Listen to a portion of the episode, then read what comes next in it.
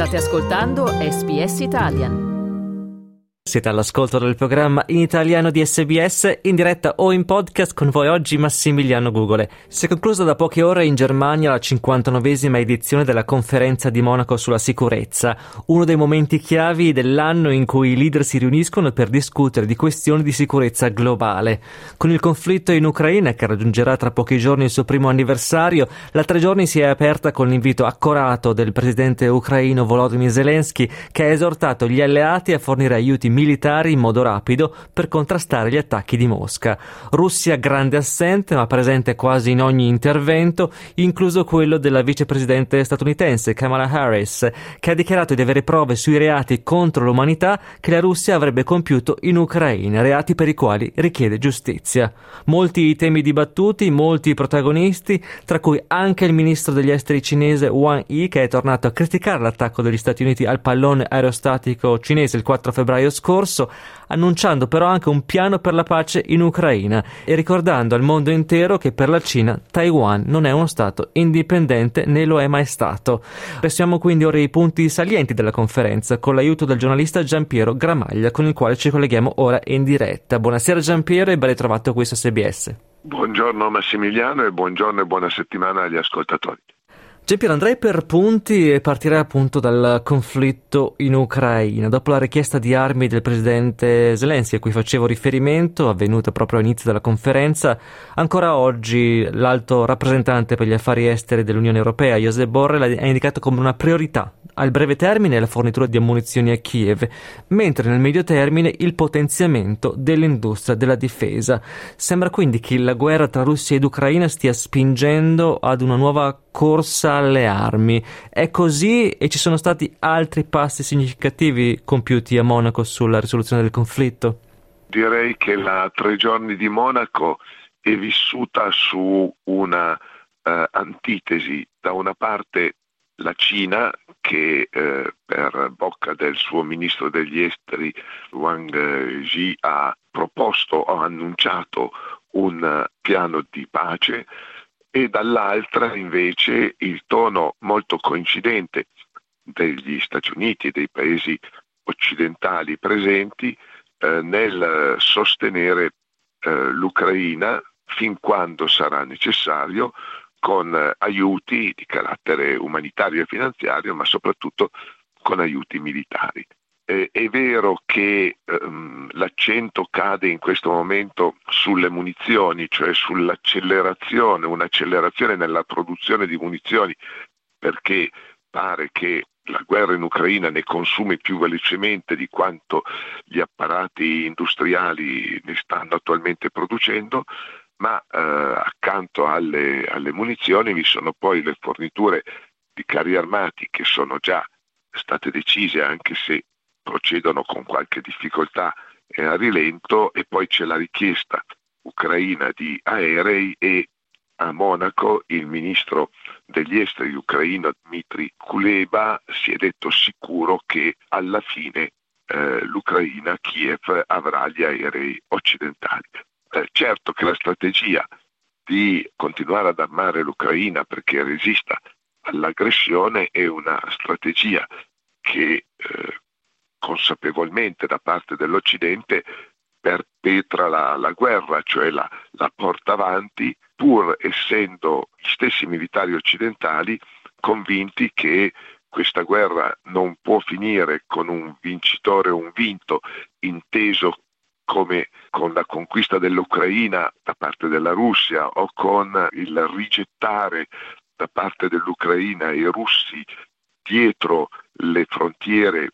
pre-conflitto e gli ucraini ci mettono anche la Crimea in questo obiettivo, allora i militari occidentali si dicono convinti che questo non potrà avvenire né l'una né l'altra soluzione e che ci vorrà una soluzione al tavolo dei negoziati. Il tavolo dei negoziati che sembra prepararsi a proporre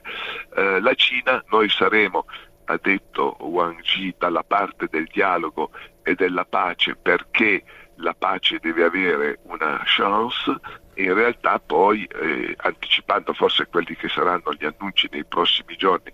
del presidente Xi, Wang ha, ha ripetuto posizioni tradizionali cinesi e ha insistito soprattutto su una frase che i cinesi leggono in funzione di Taiwan, tutti i paesi devono rispettare i principi di sovranità e di integrità territoriale e non ci deve essere in questo una doppia morale. Ecco, torneremo su quell'aspetto, Giampiero, solo tra un attimo. Prima di um, lasciare il conflitto sull'Ucraina, volevo farti un'altra domanda, perché mentre la Cina ha proposto, comunque ha annunciato questo piano che arriverà, piano di pace sul conflitto,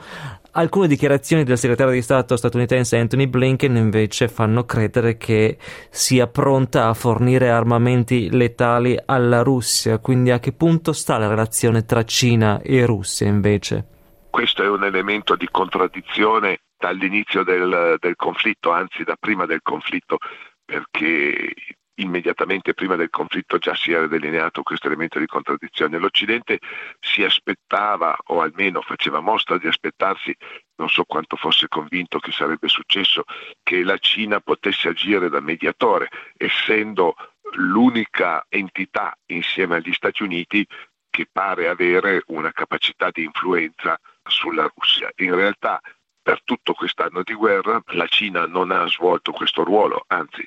si è defilata da svolgere questo ruolo, non ha mai condannato la, in modo esplicito l'invasione dell'Ucraina da parte della Russia e di fatto ha consentito alla Russia o ha aiutato la Russia a superare l'impatto negativo delle sanzioni eh, stabilendo e incrementando le, le, relazioni commerciali, in particolare economiche ed energetiche, con eh, la Russia stesso. Adesso c'è questo elemento nuovo, eh, finora la, la Cina ha sempre negato di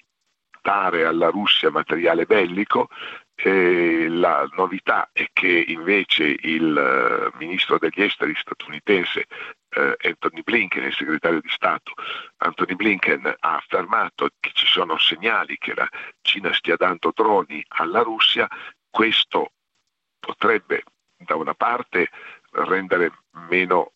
autorevole il ruolo di mediazione della Cina se davvero la Cina vuole incaricarsene o addossarselo. Finora il ruolo di mediazione se l'è addossato per quel che può valere, ma qualche risultato l'ha ottenuto il presidente turco Erdogan. E dall'altra è un elemento in più di complicazione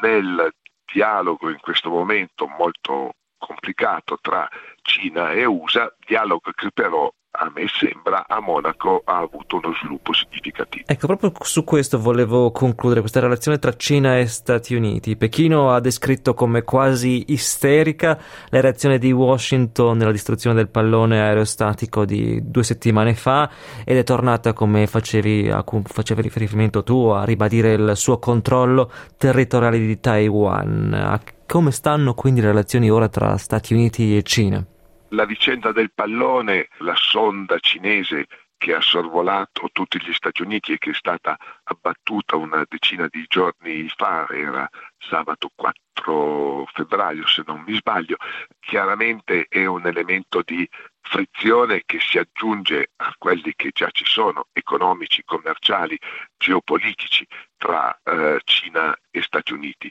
Nel contempo è uno di quegli elementi di frizione che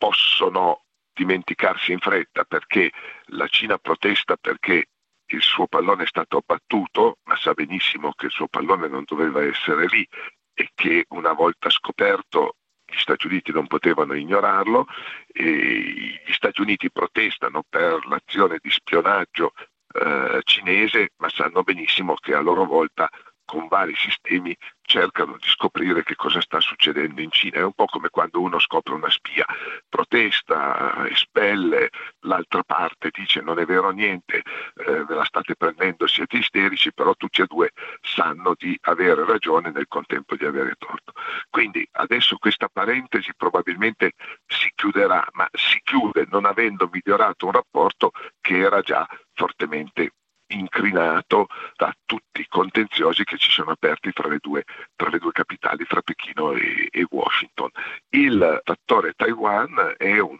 nervo scoperto sia per la Cina che per gli Stati Uniti.